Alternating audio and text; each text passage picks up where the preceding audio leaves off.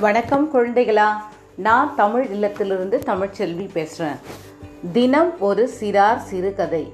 இன்று நான் வாசிக்க போகும் கதையின் பெயர் இருபத்தி ஐந்தாவது ஆடு எங்கே? இந்த கதையை எழுதினவங்க எழுத்தாளர் மருதன் அவர்கள். இந்த கதை ஒரு பூ ஒரு பூதம் அப்படின்ற புத்தகத்தில் இருக்குது இது நான்காவது கதை. மொத்தம் பன்னிரெண்டு கதைகள் இருக்குது இந்த புத்தகத்தில். நான் நான்காவது கதையை இப்போ வாசிக்க ஆரம்பிக்கிறேன். இருபத்தி ஐந்தாவது ஆடு எங்கே? இன்று முதல் நான் பணக்காரன் என்று முடிவெடுத்தான் ஜுவான் ரிவாஸ்.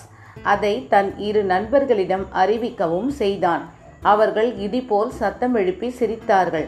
என்ன உலர்கிறாய் ரிவாஸ்? நீ பணக்காரன் என்று சொன்னால் யாராவது நம்புவார்களா?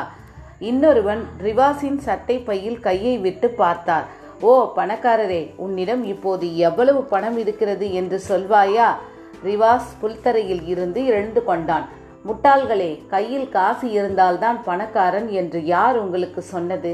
பிறகு நீ எப்படி இருக்க வேண்டும் என்று விரும்புகிறாயோ அப்படியே மாறிப்போவாய் நீ பணக்காரனா ஏழையா என்பதை முடிவு செய்ய வேண்டியவன் நீ. கேட்க நன்றாகத்தான் இருக்கிறது ஆனால் மற்றவர்கள் நம்ப வேண்டுமே. நம்பும்படி செய்ய வேண்டும் அதுதான் சாமர்த்தியம் என்றான் ரிவாஸ் புத்திசாலித்தனத்தை பயன்படுத்தி எப்படி பணம் சம்பாதிப்பது என்று உங்களுக்கு நான் கற்றுத்தருகிறேன். என்னுடன் வாருங்கள் என்றான் ரிவாஸ். மறுவார்த்தை பேசாமல் ஜுவான் ரிவாஸை நண்பர்கள் பின்தொடர்ந்து சென்றார்கள். அந்த சுற்று வட்டாரத்தில் ரிவாஸை விட ஏழை யாரும் இல்லை என்பது எந்த அளவுக்கு உண்மையோ அந்த அளவுக்கு உண்மை ரிவாஸை விட புத்திசாலி யாரும் இல்லை என்பதும். காட்டுவ காட்டுப்பாதை வழியே சென்ற அவர்கள் பண்ணையாரின் வீட்டை நெருங்கினார்கள். நீங்கள் இங்கே ஒளிந்து கொள்ளுங்கள் என்று இரு நண்பர்களையும் பார்த்து சொல்லிவிட்டு பண்ணையாரின் வீட்டை நெருங்கினான் ரிவாஸ். அவன் என்ன வித்தை செய்ய போகிறான்? என்று செடிகளுக்கு பின்னால் மறைந்தபடி ஆர்வத்துடன் பார்த்து கொண்டிருந்தார்கள் நண்பர்கள். ரிவாஸ் குடிசைக்கு பின்னால் உள்ள வேலியை தாண்டி குதித்தான். சில நிமிடங்கள் கழித்து வேலியை விட்டு வெளியே வந்தான். இப்போது அவன் கையில் ஓர் ஆட்டுக்குட்டி இருந்தது. சத்தம் போடாமல் நண்பர்களை நெருங்கினான். நண்பர்களே இது எனது இன்றைய பரிசு. இந்த ஆட்டுக்குட்டியை சந்தையில் விற்றுவிட்டால் இன்னும் கொஞ்ச நாளைக்கு நாம் பணக்காரர்களாக இருப்போம் என்று கூறினான் ரிவாஸ். சரி வா இங்கிருந்து ஓடிவிடலாம் என்றார்கள் நண்பர்கள் இருவரும். என்னது ஓடுவதா? பணக்காரனானால் போதுமா? புத்திசாலி ஆக வேண்டாமா? இன்னும் நாடகம் மிச்சம் இருக்கிறது. இங்கிருந்தே கண்டு கழியுங்கள். நான் வருகிறேன். ரிவாஸ் துள்ளி குதித்து மீண்டும் வேலிக்குள் சென்று மறைந்தான். சிறிது நேரம் கழித்து பண்ணையார் வீட்டுக் கதவை திறந்து கொண்டு வெளியே வந்தார். அவர் பின்னால் ஆடுகள் வரிசையாக வரத் தொடங்கின. நண்பர்கள் குழப்பத்துடன் தவித்தனர். இந்த ரிவாஸ் ஏன் மீண்டும் அங்கே செல்ல வேண்டும்?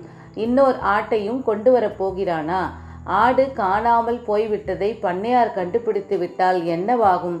அவன் மட்டுமா மாட்டுவான்? நாமும் சேர்ந்து அல்லவா மாட்டுவோம்?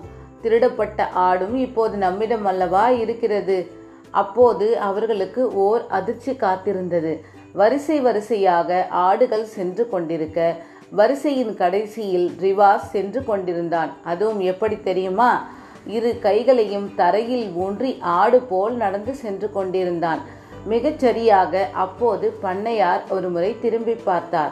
ஒன்று இரண்டு மூன்று என்று தன் பின்னால் வரும் ஆடுகளை இப்போது அவர் எண்ணத் தொடங்கியிருந்தார். நண்பர்கள் நடுங்கிக் கொண்டிருந்தனர். போச்சு ஆடும் போச்சு நாமும் சிக்கிக்கொண்டோம் அதற்குள் ரிவாஸை நெருங்கிவிட்ட பண்ணையார் ஆ என்று வாய் பிளந்து நின்றார். நீ யார் எங்கே என் இருபத்தி ஐந்தாவது ஆடு? என்று கேட்டார். ரிவாஸ் இப்பொழுதும் ஆடு போலவே நடந்து கொண்டிருந்தான். ஏய் நான் சொல்வது உன் காதில் விழவில்லையா? யார் நீ? என்று கேட்டார் பண்ணையார். ரிவாஸ் அப்பாவி போல் திரு திருவென்று விழுத்தபடி கஷ்டப்பட்டு எழுந்து நிற்க முயன்றான். எழுந்ததும் பண்ணையாரின் கைகளை பற்றி கொண்ட ரிவாஸ் தழுத்தழுத்த குரலில் கேட்டான் ஐயா நீங்கள் யார்? பண்ணையார் குழப்பமடைந்தார். நான் பண்ணையார். என்னையே பார்த்து யார் என்று நீ கேட்கிறாயா?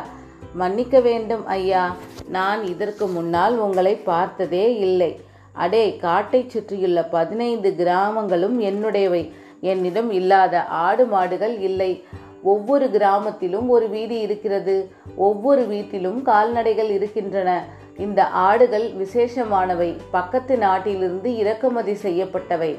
அதனால் தான் நானே இவற்றை ஓட்டிச் செல்கிறேன். இப்போது என் இருபத்தி ஐந்தாவது ஆட்டை காணவில்லை. உண்மையை சொன்னால் உன்னை விட்டு விடுவேன் இல்லாவிட்டால் தொலைத்து விடுவேன் என்று கூறினார் பண்ணையார். மறைந்திருந்த நண்பர்களின் உடல் நடுங்கியது. ஐயோ இவனை போய் புத்திசாலி என்று நினைத்து விட்டோமே. ஆனால் ரிவாஸ் சிறிதும் பதட்டப்படாமல் பண்ணையாருக்கு பதிலளித்து கொண்டிருந்தான். ஐயா உண்மையை சொல்லிவிடுகிறேன். அந்த ஆடு நான் தான் என்ன நீயா? ஆம் உங்களுக்கு நன்றி சொல்ல நான் கடமைப்பட்டிருக்கிறேன். ஓராண்டு காலம் ஆடாக இருக்கும்படி என்னை ஒரு பாதிரியார் சபித்துவிட்டார் சரியாக இன்றோடு சாபம் முடிந்து விட்டது என்று நினைக்கிறேன். நான் மீண்டும் மனிதனாகிவிட்டேன் ஐயா என் கைகள் கால்கள் எல்லாம் சரியாக இருக்கின்றனவா? நான் இப்போது மனிதன் போல் இருக்கிறேனா? ரிவாஸ் பதட்டத்துடன் ஒரு முறை திரும்பி பார்த்தான். நல்ல வேளை என் வால் கூட மறைந்து விட்டது. அந்த பண்ணையாருக்கு என்ன சொல்வதென்றே தெரியவில்லை. ஐயா இன்னொரு ரகசியத்தையும் நான் உங்களுக்கு சொல்கிறேன். நான் பக்கத்து நாட்டின் இளவரசன். நான் ஊருக்கு சென்று சேர்ந்ததும் உங்களுக்கு பொன்னும் பொருளும் கொடுத்து அனுப்புகிறேன் பாவம் என்னை பற்றிய உண்மை தெரியாமல் அதிக விலை கொடுத்து அந்த ஆட்டை நீங்கள் வாங்கியிருப்பீர்கள் அல்லவா? பண்ணையார் தடுமாறினார். அதனால் என்ன பரவாயில்லை இளவரசே. சரி நீங்கள் என்ன தவறு செய்தீர்கள்? என்று இப்படி ஆடாக மாற்றிவிட்டார் அந்த பாதிரியார். ஒரே ஒரு முறை பொய் சொல்லிவிட்டேன் என்று கூறினான் ரிவாஸ். அடடா பாவம்தான் நீங்கள். சரி இப்போது எப்படி ஊருக்கு செல்வீர்கள்? இருங்கள் ஒரு குதிரையும் கை செலவுக்கு கொஞ்சம் பணமும் தருகிறேன். நீங்கள் அரண்மனைக்கு சென்ற பிறகு திருப்பி கொடுத்தால் போதும். அல்லது என்னை அழைத்தாலும் நானே வந்து வாங்கிக் கொள்கிறேன் என்று கூறினார் பண்ணையார். உங்கள் உதவிக்கு மிக்க நன்றி ஐயா என்று கூறினான் ரிவாஸ். வீட்டுக்கு சென்ற அந்த பண்ணையார் சொன்னபடியே ஒரு குதிரையையும் ஒரு பொற்கிழியையும் கொண்டு வந்து கொடுத்துவிட்டு ஆடுகளை ஓட்டியபடி சென்று விட்டார் ரிவாஸ் ஒரு புன்னகையுடன் தன் நண்பர்களை நெருங்கினான். அவர்கள் ரிவாஸை கட்டி தழுவி கொண்டார்கள். உண்மையிலேயே நீ புத்திசாலிதான் ரிவாஸ்.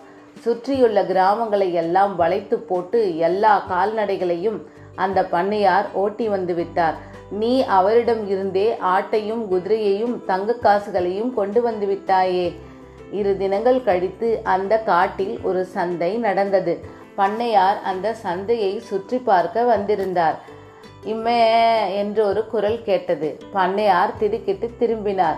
அதே ஆடு பண்ணையார் நெருங்கி சென்று ஆராய்ந்தார். சந்தேகமே இல்லை. அதே இருபத்தி ஐந்தாவது ஆடுதான். மெல்ல நடந்து அதன் காதருகே சென்று கிசுகிசுத்தார் பண்ணையார்.